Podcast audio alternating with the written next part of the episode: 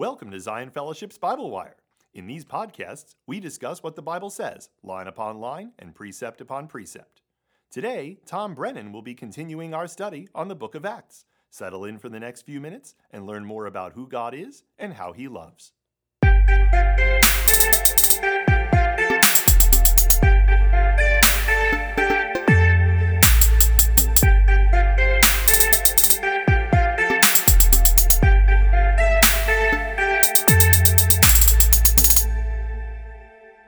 We're continuing on with our study in Acts chapter 11, and now we're going to pick up where we left off last time. Well, last time we uh, stopped at verse 24, we was talking about Barnabas, who was a good man, full of the Holy Spirit and of faith, and uh, a great many people were added to the Lord at Antioch. So we see that that is what's going on. So uh, we're told in verses 23 to 24 that a great many people were added to the Lord, and this was a there was a dramatic moving of the Spirit of God, and many were coming to Christ. Barnabas had been sent by the leaders in Jerusalem for the specific task of observing and shepherding this revival, and his presence was greatly needed in Antioch. So, what happens here is particularly significant.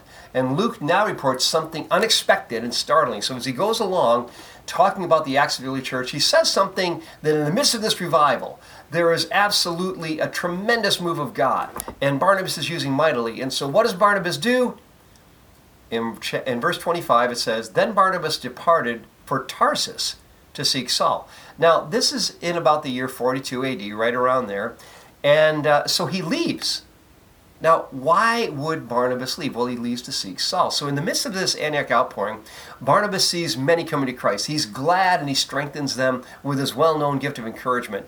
Then he leaves Antioch and departs for Tarsus to seek Saul. The distance between Antioch and Tarsus is about 90 miles which is not a big deal to us today, but a day's journey back then was about 20 miles, give or take, some days more, some days less.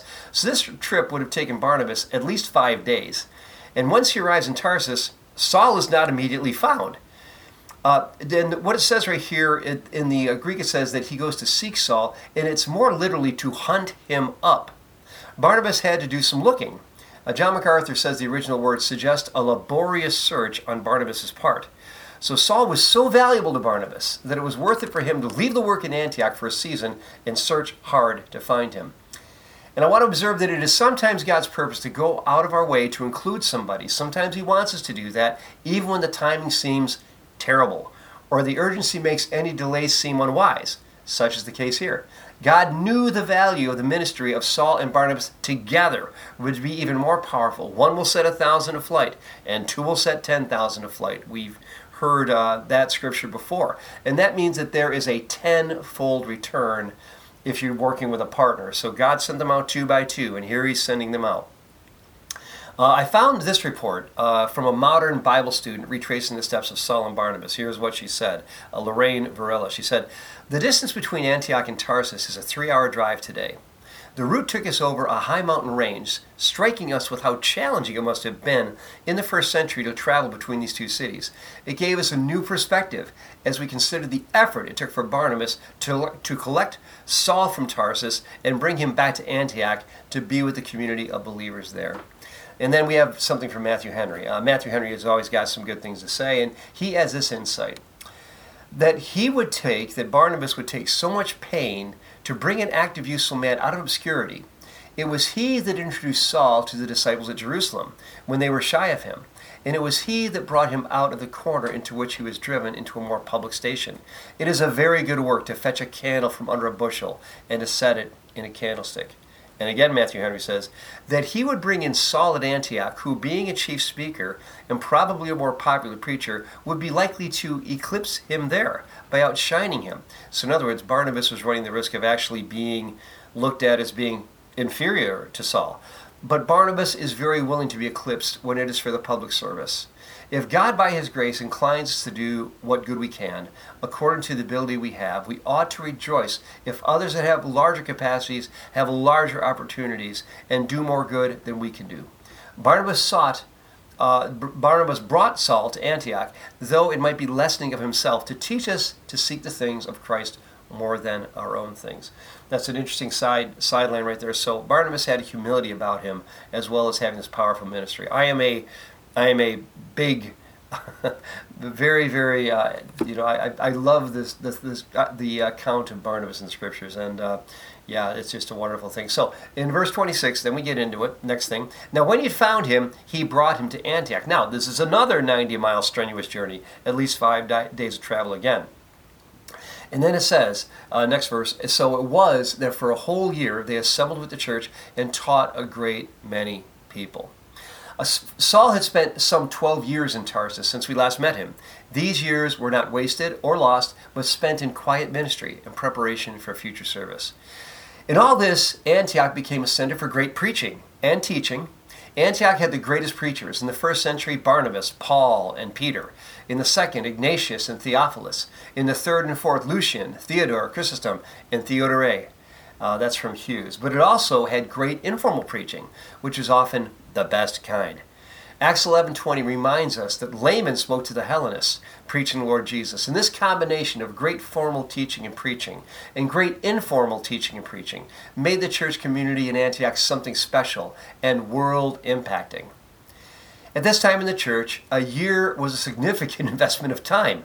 Saul and Barnabas did not just get things started, appoint leaders, and move on, but they stayed for an entire year, and the church was established on a firm foundation of apostolic authority. It is then reported by Luke that they assembled with the church and taught a great many people. They gathered publicly and house to house and taught from morning to night. These meetings were not just once a week, but daily gatherings, both formal and informal. And then we have an interesting um, uh, statement here. It says, And the disciples were first called Christians at Antioch.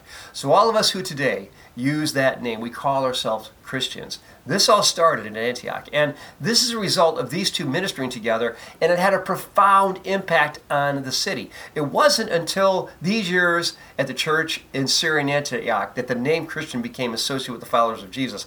They had been called disciples, they had been called saints, they had been called believers, they had been called brothers, they had been called witnesses, they had been called followers of the way, they had been called Nazarenes. And there was a lot of unflattering names, I'm sure they were called as well. But now they will be called Christians. And in Latin, the ending IAN, like in Christian, meant the party of. A Christian was of the party of Jesus. Christian was sort of like saying Jesusites or Jesus people, which you still hear that phrase being, uh, being used today. Describing the people associated with Jesus Christ. Boice thinks the idea was that they were called Christ ones. So in Antioch, they probably first used the term Christians to mock the followers of Jesus. Antioch was famous for its readiness to jeer and call names. It was known by its witty epigrams. But as the people of Antioch called the followers of Jesus the Jesus people, the believers appreciated the title so much that it stuck and they adopted it. Uh, Dr. Harry Ironside said that when he was traveling in China years ago, he was frequently introduced as Yasu Yan. At first, he did not know what the word meant, but he asked about it and learned that Yasu was the Cantonese word for Jesus and Yan was man. So he was being introduced as a Jesus man. May this be our testimony as well. May people see us and say, that's a Jesus man, that's a Jesus woman. Now, the next thing, we hear something interesting here, and this goes on in verse 27 here. Um, and it starts out by, in those days, first of all, in those days, prophets came from Jerusalem to Antioch. So again, we need to take into consideration this wasn't hopping on a train. That wasn't that wasn't getting into a car and going down the interstate. This wasn't um, a plane. It was the distance between Jerusalem and Antioch is 300 miles, about 15 days of travel. Uh, they knew that they that they had a message and were willing to travel this distance to deliver it. There is a price to bring God's message to people. So in those days, prophets came from Jerusalem to Antioch. And then one of them, named Agabus, stood up and showed by the Spirit that there was going to be a great famine throughout all the world, which also happened in the days of Claudius Caesar. Then the disciples, each according to his ability, determined to send relief to the brethren dwelling in Judea. This they also did and sent it to the elders by the hands of Barnabas and Saul. We don't know exactly how Agabus showed by the Spirit this famine was on the way, but the Christians took the word seriously and generously prepared to meet the coming need. And here we have something from Bruce that we know from other sources that Claudius's principate was marked by a succession of bad harvests and consequent scarcity in various parts of the empire, in Rome, Greece, and Egypt, as well as in Judea. So we have historical uh, account that confirms that yes, there was a famine. And then the disciples, it says here, it says here that these were disciples. You can tell they were truly disciples and Christians because they gave generously to meet the need. They gave each according to his ability, it says. So the church at Antioch was very well taught, and they were in a position to manage their finances in a competent and meaningful way. That's not a small thing. Very often, you have churches who are you know maybe there's they're a bit they're a bit um, less than orderly. There's there's kind of a sense of anarchy. No one's really in charge. And that was not the case at antioch.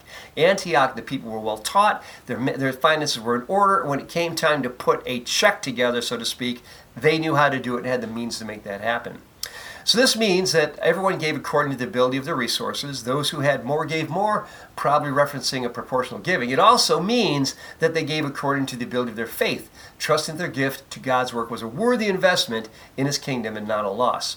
We also see they determined to give. If a person does not determine to give, they often never do. So it says, it says in the scripture, they determine to give. When you determine to give, you give. If you don't determine to give, you don't make up your mind, it never happens. So when you have a mind to do something, to give, make sure you follow through. So this was, uh, it, they sent it to the elders by the hands of Barnabas and Saul. The high regard that Barnabas and Saul had among all was evident by the fact that they were trusted with the relief fund. Um, and then we have Boice making the, uh, the observation that, as far as I know, this is the first charitable act in this nature in all recorded history. One race of people collecting money to help another people. No wonder they were first called Christians at Antioch. So we have this beautiful thing. The sun is rising on this great story of the church becoming a, um, a recognized entity that is worthy of respect as well as um, um, observation and understanding that they are something that is not just going to go away. So that happened at Antioch. So we're going to stop right there. We're going to pick it up next time. So thanks so much for listening to the Bible Wire. We have reached the end of today's Bible Wire podcast. If you'd like more information about our church, or if you'd like more resources related to this podcast, you can find us online at www.zionfellowship.net. We're also available on social media. Look for Zion Fellowship. Thank you for joining us today on Bible Wire.